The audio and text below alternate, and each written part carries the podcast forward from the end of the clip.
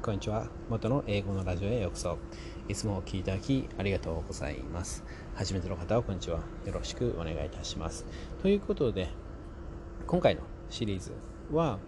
日本でも同じということで、まあ、海外移住で失敗する人の特徴トップ3、まあ、日本でもねあの例えば他の都道府県に行くとかそういった時に結構ねあの失敗したっていう声を聞いたりで特に海外海外移住の時にさらにね失敗してしまう。で結構いたのが日本でねいろいろあの違う都道府県例えば東京に行ったり大阪に行ったり、えー、名古屋に行ったりなんかいろいろねあのそういった風に引っ越ししている方だったとしても結構ね海外移住ってなったらまたねあの違ったことででしかもねあの知っててもなんか海外移住ってなったらなんかまあワクワクしたりドキドキしたりなんかとにかくねあのいつも通りいつものように考えれない。でそういったことで結構ねあの結局失敗してしまうとかでそういったことをね結構ね見てきたのでそれに関してちょっとねお伝えしようかなと思ってます。まあトップ3ということで、まあ、この3つだけあの把握しているとかなりね海外移住だけでだけではなくて日本のねあの引っ越しでもあの失敗しにくくなるかなと思います。でちなみにね僕もかなり失敗しました。というか失敗し続けてますね。はい。今今はさすがにあのな,、まなんとなく分かってますしでこういった記事を書いてまあ自分にあの言い聞かせるっていう意味でもこうやってねブログで書いたりしてるんですけどあちなみにねいつも通り放送の説明のところ、まあ、概要欄に僕のブログの記事のあのリンク貼っておきますので、ぜひね、あの覗いてみてください。はい、でということで、ちょっとね、トップ3、1、2、3言っていくと、まあ、1番目は楽しさなどを優先してしまう。なので、楽しさなどを優先してしまう人は、結構ね、あの海外移住とか、まあ、引っ越しで、ちょっとね、失敗しがちかなと思ってます。その辺をちょっと深掘りしていきます。で2番目2番目は美味しさを優先してしまうということでやっぱりまあ単純に美味しい美味しいものが食べれる場所に引っ越したいですよね。ただそこもねちょっとねあの落とし穴があるっていうところをちょっと深掘りしていきます。で3番目。3番目は下調べなしで決めてしまう。もうこれは本当にね僕ブログの記事書きながら思ってたんですけどあ本当にねあのやってしまったなみたいな。もうねあの、まあ、ホームステイとかそういったものも僕をあのカウントするとかなりねあの引っ越しとかあの海外移住とか僕はしてるんですよね。でそういったこと、まあ、とにかく住むところを変えるっていうことで言うと本当にかなりあの引っ越しとかしててでそれなのにあのタイ僕はねずっとバンコクタイに住んでるんですけどもそこでねあの失敗してしまった。そのことについてもちょっとねお話できたらなと思っております。はい。でとにかくこういうふうにちょっとねトップ3っていうことで、まあ、皆さんねあの考えてることとちょっと違う部分もあるかもしれないんですけども結局ねあの海外歴20年の僕から言わせるとやっぱりね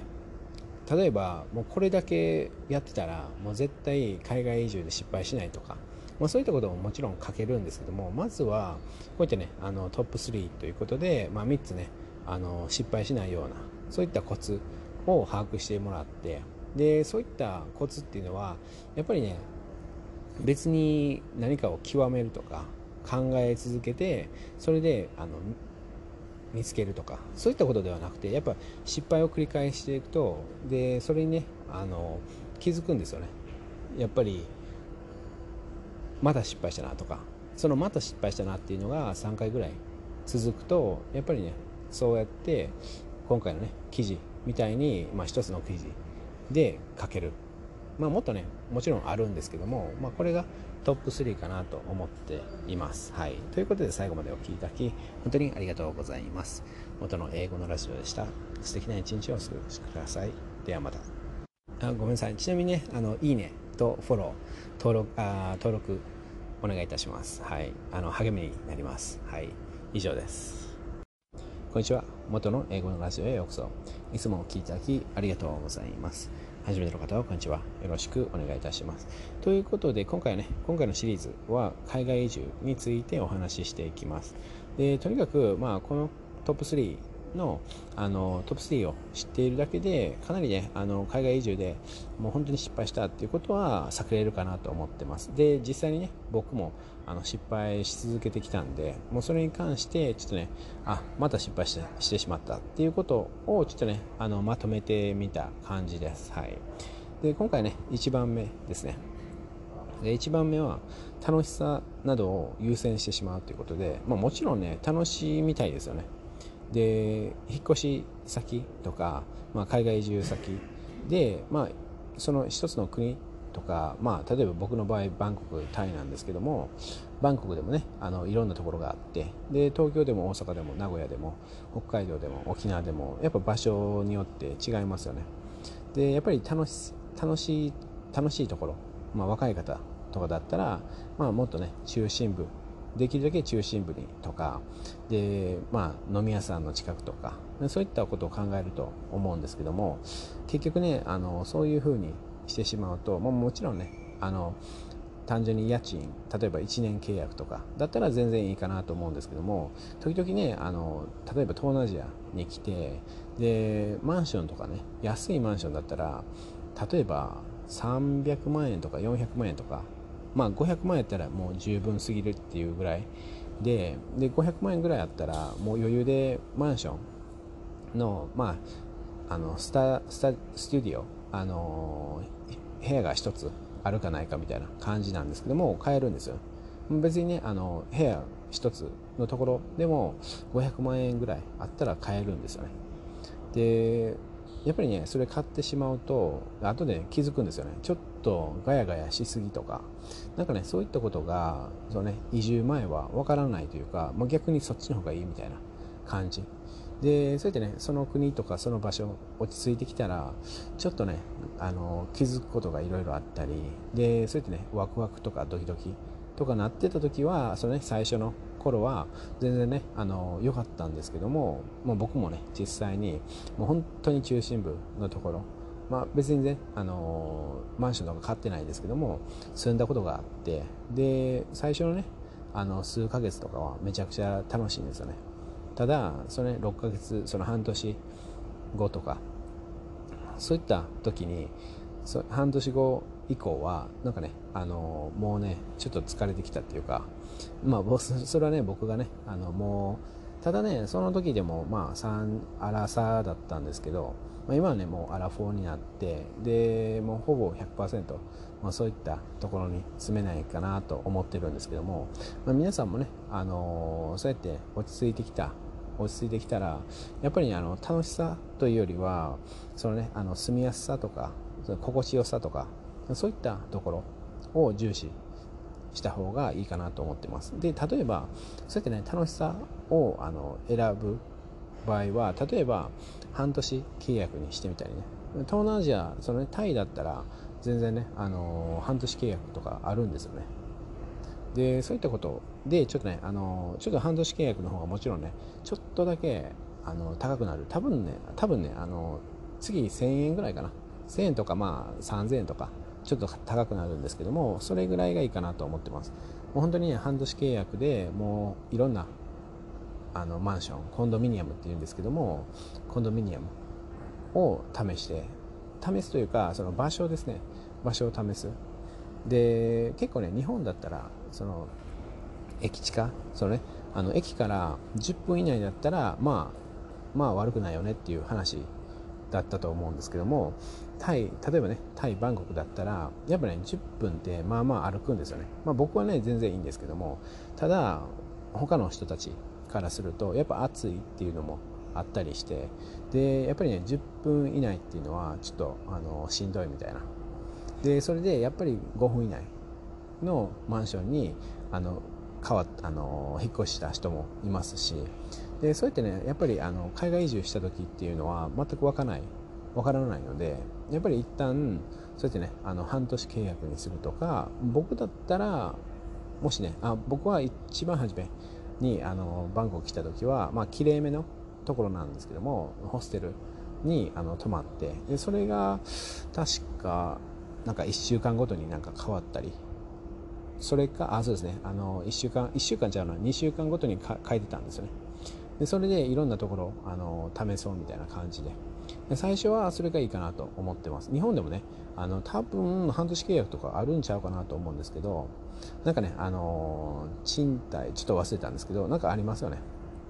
ちょっとねあのちょっと高めかもしれないんですけども一旦それであの場所を探す。場所探しをまずまずしてみる。でやっぱりね楽しいとことか落ち着いたところとかで自分にとってはちょっとねあのその間ぐらいちょっと楽しいところにまあまあ近い。ただそうやってねあの落ち着いたところそういった落ち着いたカフェがあったり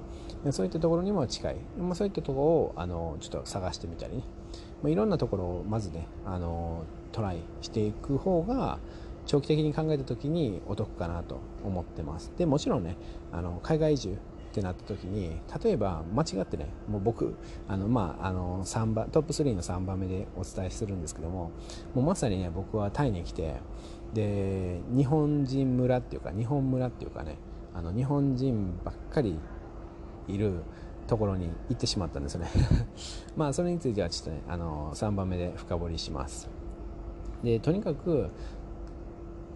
新しい場所に行ったら、まあ、別に日本国内でも新しい場所に行ったら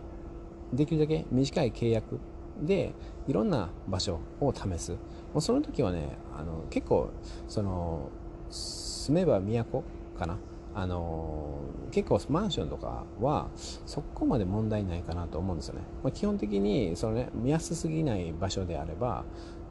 まあ悪くないかなと思いますしで基本的にねあの忙しい人とかで、まあ、カフェとかねめちゃくちゃあるんでもう家はその、ね、服を置く倉庫みたいな。で、まあ、もちろん毎日寝る寝ますけども、まあ、そういった考えで言うと、まあ、基本的にね別にあの家の方はまあ安めのところにして、まあ、特に、若い方だったら安めのところにしてで基本的にねあの仕事終わったりその学校終わったらそのかスターバックスとか、まあ、カフェでそのなんか作業をしたり。で家帰ったらもう寝るしかもう寝るだけみたいな、まあ、そういった感じでスイッチできる方が効率的って言われてますよね。例えばね、まあ、僕も もうしちゃってるんですけども例えばね僕はブログを毎日更新してるんですけどもベッドでするんですよね。でベッドっていう場所であんま仕事しない方がいいよっていうふうに言われてたりするんですよね。でとにかくそうやってねあのまずは場所だからスターバックスの近くがあのいいとかでまあ基本的に海外移住の話に戻るんですけどもやっぱ海外移住ってなった時に僕の場合はまあ荒さだった荒さっていうかねまあ30前半だったんでなんかねもうちょっとねあの夜のそのねあのそういった店バーとかそういったところがある近くに住みたいなって思って住んだんですけどね。でその後はやっぱねもうお腹いっぱいっていうかねもう別にバーとかそんな毎日行かないし、まあ、週に1回しか行かないしだからちょっとねあの離れたとこでもいいかなみたいな感じで離れたところにしたら離れすぎて 離れすぎてでそれであちょっと離れすぎたなみたいな。でその間ぐらいがちょうどよかったみたいな感じなんですけどもそうやってねちょっとあのまあちょっと近いかなっていうところをまず試してでちょっと離れすぎかなっていうところを試してでその後はあのその間ぐらいとかそういったことで本当にねあのもう家賃はあの安めのところもうどうせ引っ越すんだしっていうふうにでもしねあの引っ越引っ越さな引っ越さずにもうそこがいいってなったらもうそれはそれであのラッキーかなと思ってますしただやっぱ海外移住その、ね、海外と日本は全く違うんでちょっとねあの長期的に 3, 3年スパンとかで考えていただく方がお得かなと思っております。はい。ということで最後までお聴きいただき本当にありがとうございます。元の英語のラジオでした。素敵な一日をお過ごしください。で、いいねと、まあ、あのね、よかったら いいねとフォローお願いいたします。それではまた。こんにちは。元の英語のラジオへようこそ。いつもお聴きいただきありがとうございます。初めての方はこんにちは。よろしくお願いいたします。ということで、今回の収録では、まあ、美味しさを優先してしまうっていうことについてお伝えしていきます。深掘りしていきます。で前回はねあの楽しさを優先してしまうということでで何かというと、まあ、そうやってね、まあ、例えば僕がねあのバンコクタイに来た時はやっぱりその楽しそうな場所その、ね、あの飲み屋さんが多かったり、まあ、バーとかそういったところが多か多い場所にまずあの泊まったんですよね。でまあ本当に安めのあのホステルで泊まってでとにかくね場所探しっていうこと。でいろんなところ泊まってでそれでやっぱねあの遊ぶ遊ぶっていうかねあの賑やかなところはいいんですけどもやっぱねちょっと疲れてくるというか、まあ、それは年のせいかもしれないんですけどもとにかくそこからちょっとねあの離れたところ。で間違間違ったというかねあのかなり離れたところを選んでみたんですよね。じゃあやっぱねあの寂しくなる。寂しくなる。寂しくなってしまう。ただなんかねそれはそれでまあ悪くなかったかなと思うんですよね。ただやっぱねあの20代の方とかだったらもうねそうやって賑やかなところがちょうどいいのかなと思うんですけどね。そのスターバックスだったりね。ただやっぱね海外移住した時する時は本当にドキドキワクワクでもうそういった賑やかなところっていうのがめちゃくちゃ嬉しい場所ってなってたと思うんですけどもなってると思うんですけどもただそうやってね半年とか経ってしまうとその気持ちっていうのはちょっとあのまあカウムダウンっていうかねあの抑えられるというかあのもう十分かなみたいな、まあ、海外旅行の時ってかなりテンション上がりますよね。そのテンションがまあ通常に戻ってくるっていうか。でそういった時にやっぱねあの1年契約とかで人によってはね買ってしまう。その、ね、マンションを買ってしまうとか本当にあるんですよね。例えばバンコクタイだったらもう本当に300万400万円ぐらいあったらあの買えるんですよね。あのワンルームのマンション。で全然ね悪くないワンルームまあ、まあ、悪くないというかまあ普通のあのワンルームマンション、まあ、ちゃちゃんとねあのプールとか駐車場とかあの全部サウナもついてるマンションでもそれぐらいなんですよね。でまあ今はねちょっと値上がりしてますけども、まあ、とにかくそうやってね買ってしまう前にそうやって短期契約でできればね、まあ、半年未満の契約でいろんなところをまずね探してみてでそうやってね楽しさ優先ではなくて、まあ、今回ねあの美味しさ優先のことについて話すんですけどもそうやってねあの、まあ、近場にね近くに美味しい場所美味しいあの食べ物を食べれるところがいいとかそういったことも本当に分かるんですよね。その前回のね収録では僕がその賑やかな場所それ、飲み屋がそのねバーとかそういったところの近くに住んでみたんですよね。で結局そうやってねあの美味しいところもありましたしで、まあ、僕の場合はそこまで美味しいというよりは単純にそうやって遊べる場所をまずねあのトライしてしたんですけどもで多くの人はねあのやっぱり美味しいものっていうことで、まあ、バンコクタイだったとしてもそうやってねあのまあ、日本でいうそのね何て言うんですかね、まあ、梅田とかその、まあ、難波もね全然美味しいところあると思うんですけども、まあ、東京でいうとちょっとね東京のこと分かんないんですけども、まあ、とにかくそうやってねあの美味しいもの美味しいものを絶対食べたいってなったらあここ行ったらまあ大体ねあの美味しいものをあの食べれるよみたいな。そういったところもあってバンコクでね。でそこの近くに住むのはいいんですけどもやっぱり、ね、あの美味しいものとその飽きないものっていうのはまたちょっと違うくてでもちろんねその中にはあるんですけどもただ例えばねあの20代の方とかそこまであのお金持ってない人とかそういった方だったら単純にその近場にその飽きない飽きないその食べ物があるかないか。っていうのをあの下調べその、ね、あの調べる、まあ、下調べについては次回の収録でお伝えしますけども、まあ、とにかくねそうやってねあの美味しいものとかあこのあの例えばまあ高級なホテルで食べたら、まあ、大体美味しいですよね。そういうのそういうのばっかではなくてやっぱりね全然高級じゃないしめちゃくちゃローカルなのにもう本当に店ボロボロなのになんかいつもねあの満員だよねってでそういったところが多いところもちょっとねあの視野に入れていただいたらいいかなと思ってます。でそういったところっていうのは基本的にあのずっとその飽きない。その美味しいだけじゃなくて飽きない。でもちろんねあのそこまで美味しくないけど飽きないんですよ。単純に。で僕のその、ね、あの住んでたところもねあったんですよね。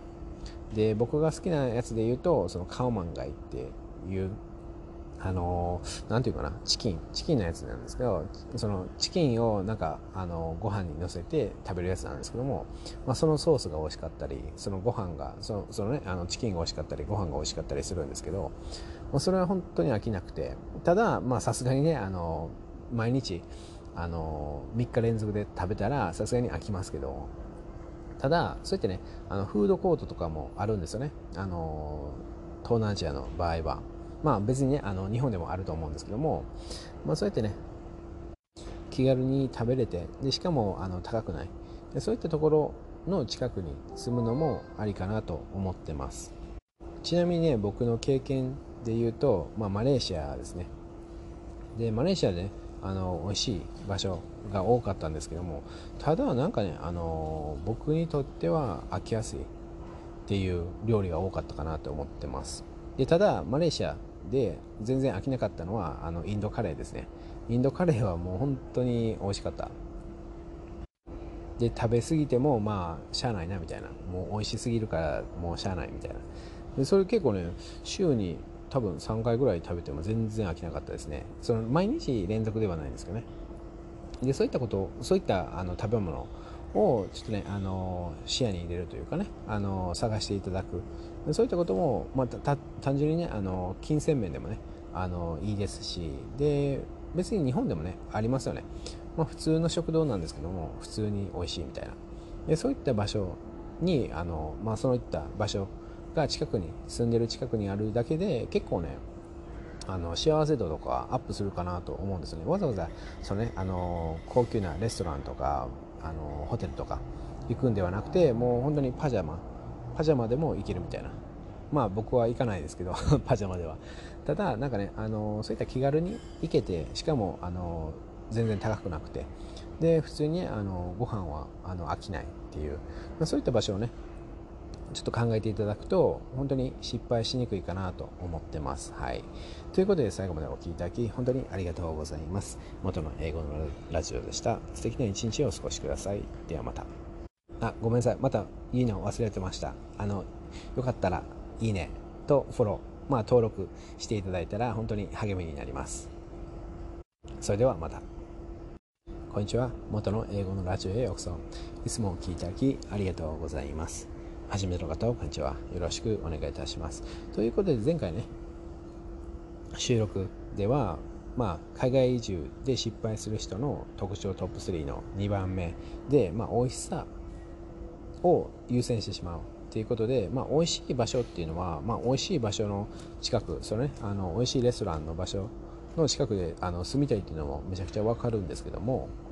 海外移住した時にやっぱね普通にあここ美味しいとかあそこ美味しいとかなってであこの近く住みたいとかあのなると思うんですよね。で実際にねあのそういった旅行があってで僕僕に実際に僕だったんですけどもそのねあの海外出張っていうことでバンコクタイに来てであここ美味しいあそこ美味しいとかなっててでそこでね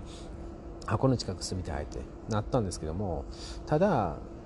かあの実際にねあのタイに移住した後そこで食べているとなんかねあのまあ飽きないそこまで飽きないんですけどもなんかねあの毎日毎日っていうかねまあ食べなくていいかなとかなんか思うんですよね。でそう思ってでもっとねローカルのところで本当にお手頃でで全然ねあの美味しいんですけどもとにかく飽きない。でそういったところを見つけてそこばっか行くようになったんですよね。でやっぱそっちの方、まあ、もちろんねあのちょっとお高めとか、まあ、高級レストランとか高級ホテルで食べると、まあ、もちろん美味しいんですけどもやっぱりねあの気軽に行けるそういったあの、まあ、ボロボロのねあの食堂というかね日本でいうと食堂ですよね。ボロボロの食堂とか、まあ、そんな感じのなんかすごくローカルな店を発見するっていうことは本当に海外移住で失敗するっていうのをあの阻止阻止あの避けれるかなと思ったりします。でそういったところも結構ねあの分からないと思うんで、まあ、僕のねあの収録とか僕のブログの記事とか参考にしていただいてもやっぱりねあの忘れてしまうっていう場合があるかもしれないんでもうとにかく最初海外移住する時はもう半年契約とか短めにしていただくのが本当に本当に本当に 何回も言いますけども本当にあの損しないやり方失敗しない方法かなと思ってます。で僕のね周りにあの駐在員の方めちゃくちゃいるんですけどもやっぱりね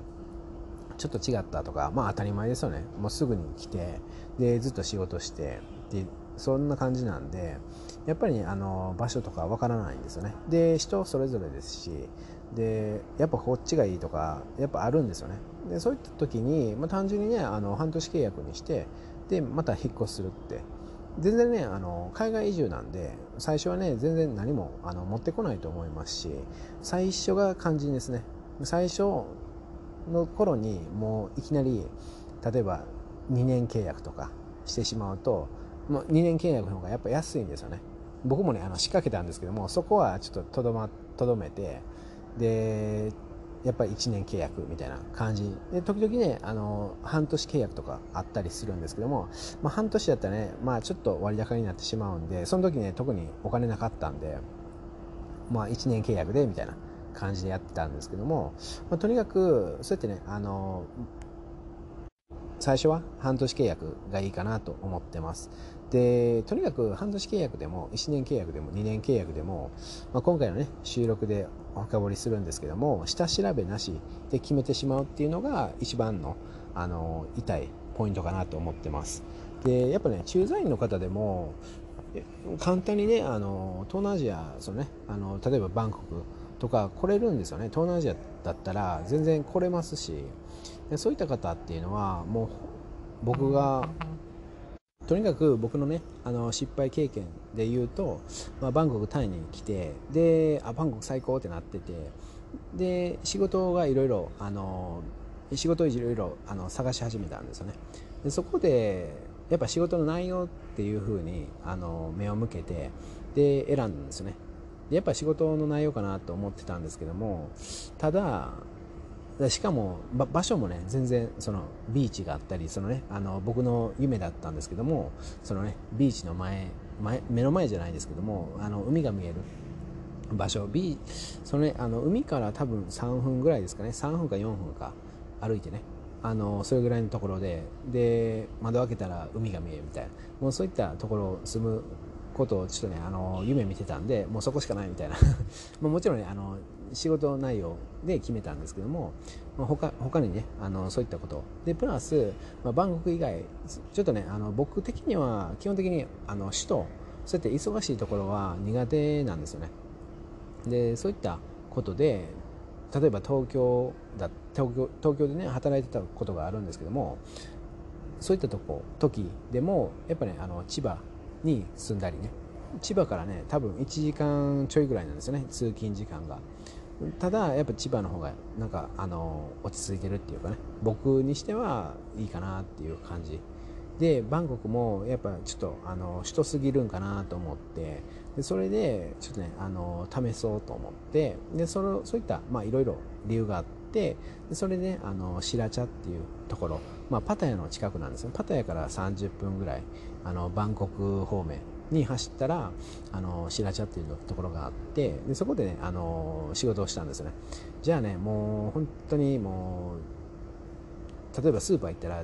ほぼ確実に日本人がいるみたいな感じの本当に日本人が多いところで。でそういったところもうもちろんねあの最初の時期は普通に楽しかったんですけどもやっぱり僕としてはちょっと合わなかったというかもうちょっとねあの外国人さんみたいなとか今さっきもね僕今収録してるんですけどもさっきねあの外国人さんが34人とかあの歩いてたんですよね。なんかそんな感じの方が僕的にはいいっていうか日本人ばっかりとかそのねあのタイ人ばっまあタイ人ばっかりだったらそれはそれでいいかなと思うんですけどなんかね日本人をいろいろ見てたらなんかね海外っていう感じがしないっていうかでとにかく外国人さんそのねファランあのよよあの白人さんとか黒人さんとかそういった人たちが混ざってるところがなんか僕は僕的にはなんかちょうどいいっていうかねあのなんか活気があるなというか勝手にねそういったあの思ってしまうんですけども、まあ、とにかく、まあ、その話を置いといてとにかく下調べなしでもう決めてしまったんですよね。でもうねあのもう海からもう3分4分とか歩いてもうそこだったらもうどこでも住めるみたいな感じで思ってて。で別にねマンションも全然あの悪くないですしで普通に全然あのそんな高くないマンションでで、まあ、プール付きとか駐車場付きとかあのジムとかもちろんついてるんですけどもただやっぱねそういったあの環境環境というか場所っていうかね。でパタヤにねあの行くのにもまあ30分でね全然悪くないかなと思うんですけどもやっぱりちょっと不便かなと思ったり。でその、ね、あのもう一つビーチがあって番線番線番線っていうところがあってそこはねあのシラーチャーのところからあのバンコク方面にそれも30分ぐらいなんですけどもそこでねあの結構いい感じのそのバーがあったりするんで結構ね毎週そこ行ってたんですよね。でそのシラチャの方は日本人の人たちが多いんであんまりそんなねあのバーとかそういったやつじゃなくて結構ねあの飲み屋そのねまあ日本まあなんですかねあのスナックスナックとかあのキャバクラみたいなとかそういったところが多くてもうねもう僕は全然興味ないんであの全然面白くなかった。でしかもタイ人とかあのその中に入れないとかあの入らないとかいろいろありますしでそういったことでやっぱりねあのなんかちょっとあのタイではなかったというか海外ではなかったという感じなんですよね。でやっぱりねあのそうやって番線とかパテとか行くと、まあ、マックスであのパパテの方がちょっとあの白人さんとか黒人さんとか多いんですけどあの番線の方はもうマックスタイ人。でもタイ人プラスなんかちょろちょろねあのそういった白人さんとか黒人さんとかいたりしてで結構ね僕的にはあのそこがいいなと思ってたんですけども、まあ、仕事場がねあの白茶だったんでちょっと引っ越しとかはできなかったんですけど結局ねあのまあメインは場所かなって思うんですけどもそれで、ね、あのバンコクに戻ってきてでバンコクの中心部にはあの住まずでやっぱりねあのいろいろ試してたんでそこでやっぱねあの花あの遠すぎず近すぎずっていうところを選んでやっとねあの落ち着いたっていう感じですね。でそういった感じでとにかく皆さんねあのまあ、Google マップで調べるのもめちゃくちゃいいですしでやっぱりねあの下調べっていうことは実際にあの皆さんに、ね、行ってほしいんですよねその場所に。でその前にもちろんね Google マップでもうねもうこの場所知ってるみたいなタクシーの運転手さんぐらい知ってるみたいなそれぐらいちょっと Google マップをあの使ってもらってその後にそのねあの下調べ見に行くみたいなそれぐらいがちょうどいいかなと思ってます。でピコピコね、あのスマホスマートフォンとかパソコンでやるだけで Google マップでねあの街を見れますので。でそういったことであここにあのバーがあるとか。でそういったことを調べれる。で僕がおすすめなのは、まあね、最初はねやりたいことをやっていただいて、まあ、例えばね、あのトップ3の今回のねシリーズのトップ3の1番目2番目美味しいものの近くとか、まあ、遊べるところの近くとか、まあ、そういったことをね、あの選んでみてもいいんですけどもとにかく下調べだけは本当にもう例えばヨーロッパでもねとかアメリカでも本当に僕だったら僕のねこの海外歴20年の経験で言うと1回だけはあの必ずあの行ってみて例えば1ヶ月とか住んでみる。でそれでとにかくもう英語とかそういったことはちょっと置いといてもうとにかく住む場所についてちょっとね、あの調べてみる。でそれでプラスやっぱりねあの半年契約。やっぱり半年契約。あの下調べ行ったからってやっぱり分かることっていうのは少ないんでで1ヶ月行ったとしてもやっぱりそれは結局あの長めの旅行みたいな感じなんですよね。やっぱりドキドキワクワクしてたりするんでとにかくそうやってねあの半年契約してみていろんなところ、まあ、僕がおすすめするのはやっぱりね安めのホステルにあの1週間とか2週間とかあの住んで。でそれで、まあ、引っ越しするというか移動するというか。でそういったことでもう本当にいろんな場所を試す。でいやここはありえへんやろっていうありえないだろうっていう場所もそうやってね1週間2週間だったら全然行けますよね。でしかも例えば1週間ごとにあの更新するみたいな感じでやったら、まあ、意外にあのここいいなと思ったけど意外にここちょっと微妙っていうところがあったらあじゃあもう1週間であの切り上げるみたいなことできますしでキャンセルもねもちろんできるんですよねホステルだったら。で、まあ、ホステルにあの住むとかちょっと抵抗がある方がいると思うんですけども最近のホステルとかはめちゃくちゃ綺麗なんでで普通に綺麗なところにあの泊まったらいいですし例えばね、まあ、東南アジアだったら綺麗なところで言うとどれぐらいですかね。多分、まあ、1000円ちょいとか、まあ、1500円はしないかな。それぐらいのところをちょっとねあの調べてもらってで住むじゃあね意外にあの普通に あの家賃そのね普通にコンドミニアムその普通にマンション借りるよりなんか心地いいみたいなところもあるんですよね。単純にいろんな方と出会えるしでそのスタッフさんとはあのスタッフさんはずっといるんでスタッフさんとめちゃくちゃ仲良くなるでしかもあのスタッフさんは他のあのお客さんとかそのね、あのホステルに来るあのお客さんとかと話すじゃないですか。で僕が実際に会ったんですけども僕がホステルに行ってでああの人に聞いてもらったらその、ね、あの周り周辺のそのこととかいろんなことを教えてくれるからあの聞いてみてみたいな感じで。っていう感じでなんかねあの別にそのホステルのその案内人とかそのねあのそのガイドさんとかではないんですけどもなんかねあのみんなに頼りにされる存在になってもうそうなったらもう120%以上120%あのもう英語力アップするしかないですよね。でしかも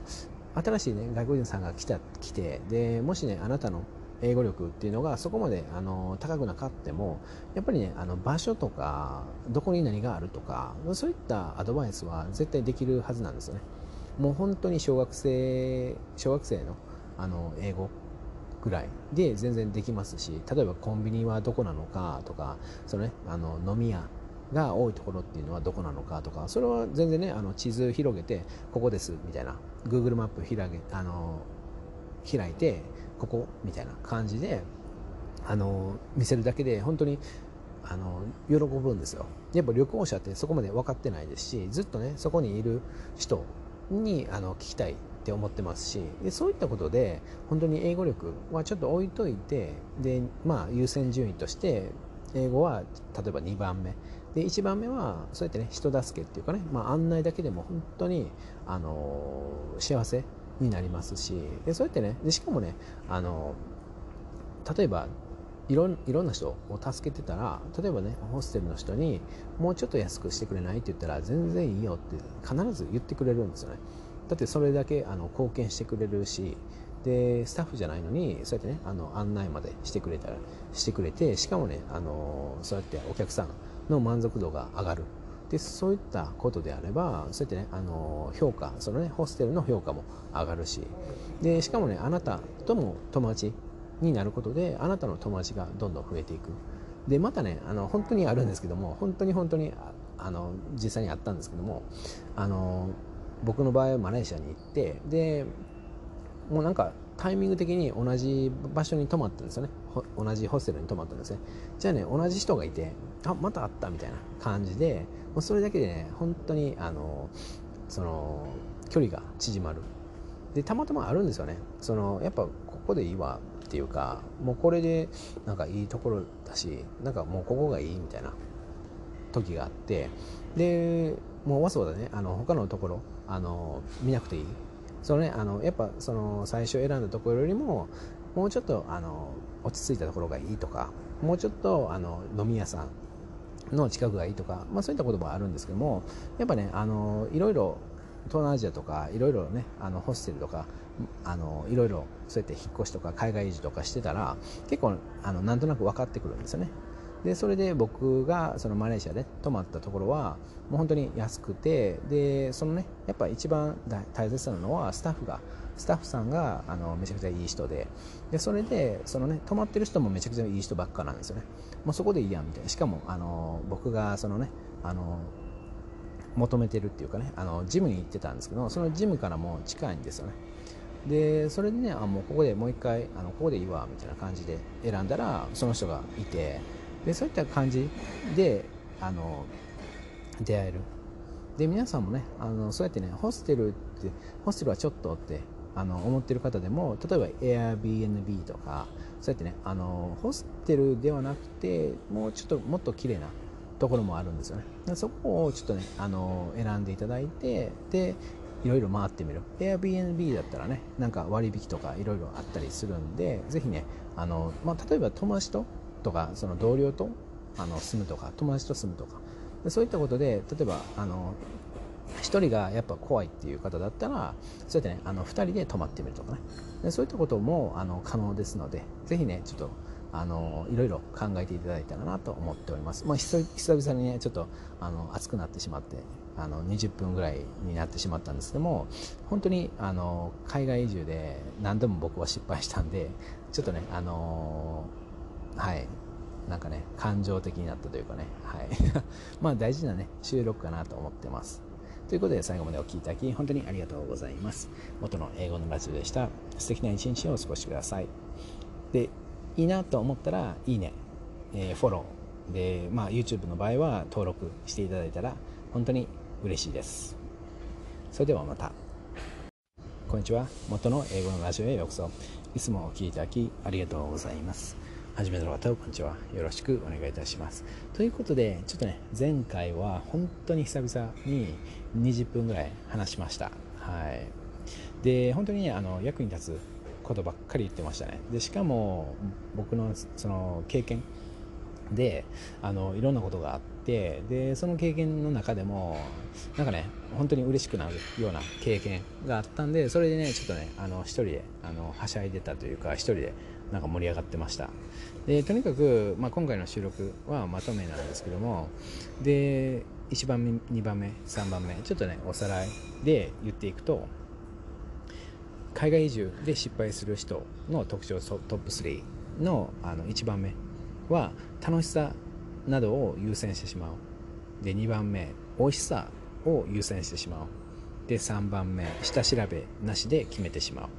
でとにかくやっぱね楽しさとか嬉しさとかそのね美味しさとか。でそういったことをを、まあ、優先してしまうんですよね、まあ、それは本当に分かるんですよ。ただもうとにかくもうルールルール1みたいな感じでもう一番初めは海外移住する時は一番例えば1年とか2年とか僕的には2年ぐらいかなと思うんですけど半年契約。なんかねあの家賃とかいろいろあのありますよね。でそれを半年契約にしていただきたいなって。半年すると2年で4回ねあのいろんな場所をあの体験できる。トライアンドエラー試せるんですよね。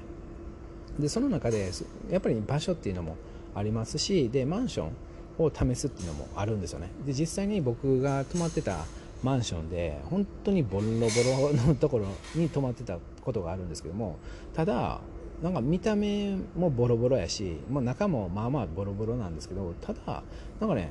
えやっぱなんかしっかりしてるというかね。で逆もあったんですよね。逆もあってで見た目ちゃんとしっかりしてるなって。で中見たら中っていうか中見るプラス住んでみたらなんかねあの壁にねひびが出てきたり日々入ったりなんかそういったことでここ絶対買ったらあかんなみたいな。最初の時はね買っちゃおうかなみたいな思ったんですけど本当にねあの安くて300万円ぐらいかな。で買えて。ただまあそこはねあのバンコクの中心部ではないんですけどもなんかちょうどいいなって。プールもジムもサウナもあるし全部無料なんですよね。でとにかくそういったことをいろいろ体験してやっぱねあのそうやって半年契約がいいかなと思います。でもうちょっと言うと、まあ、前回のねあの最後の方に言ったんですけどももうちょっと言うとやっぱねホステルそれあのきれいめのところもあるありありますのでそういってあのホステルに例えば1週間ごととか2週間ごととか、まあ、1ヶ月ごと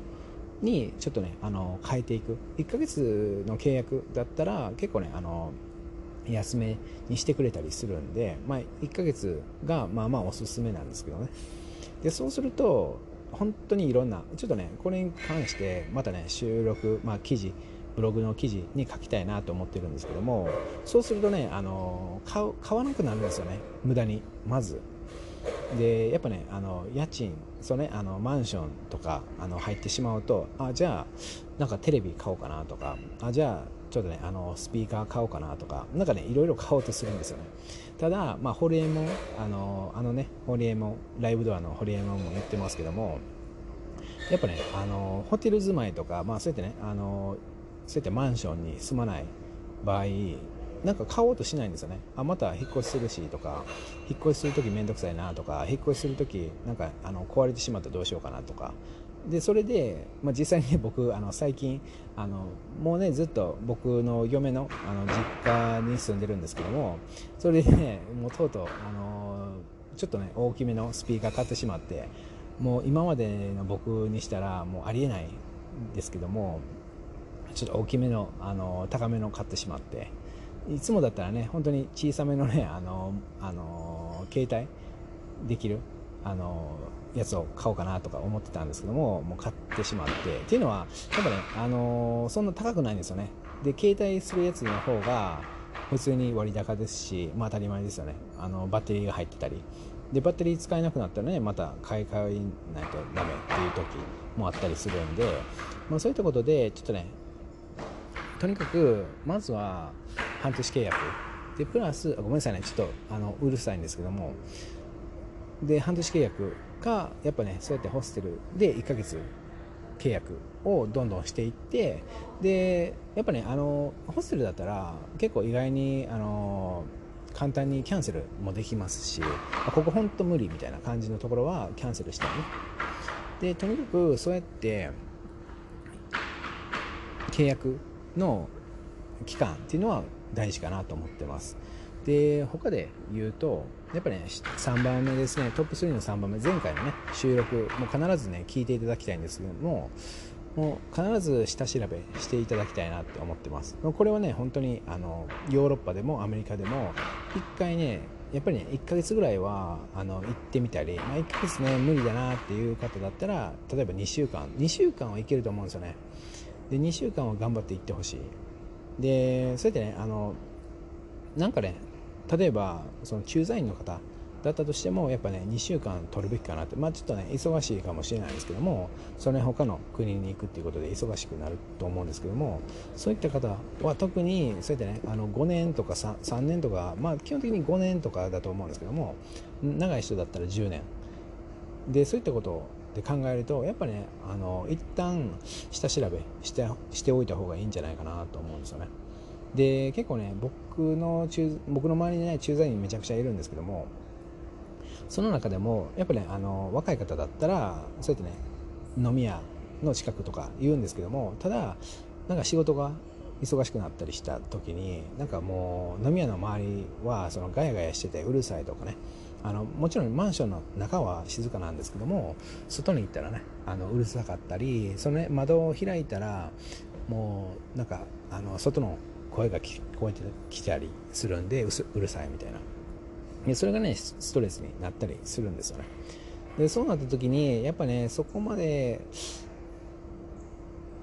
中心部じゃなくていいかなとか思ったりまあいろいろねあの人それぞれなんでわからないんですけどもただやっぱそういった下調べなしだったらやっぱ全くわからない。基本的に、まあ、僕もね昔っていうかもう最近でもねあの失敗したんですけどもそうやってねあの写真だけじゃなくて実際に行ってでその周りを見る、日本でもね全然そうやってねあの言ってると思うんですよね、まあ、その周辺のそのカフェがあったりコンビニがあったりそういったことをチェックしましょうねって。でそれ分かってる分かってるってあの言う方。で日本でね何回も引っ越しましたからもう余裕ですっていう方。だったとしても海外に行くとまたちょっと違うんですよね。で海外に行くっていうことだけでやっぱねあの日常とは違うんで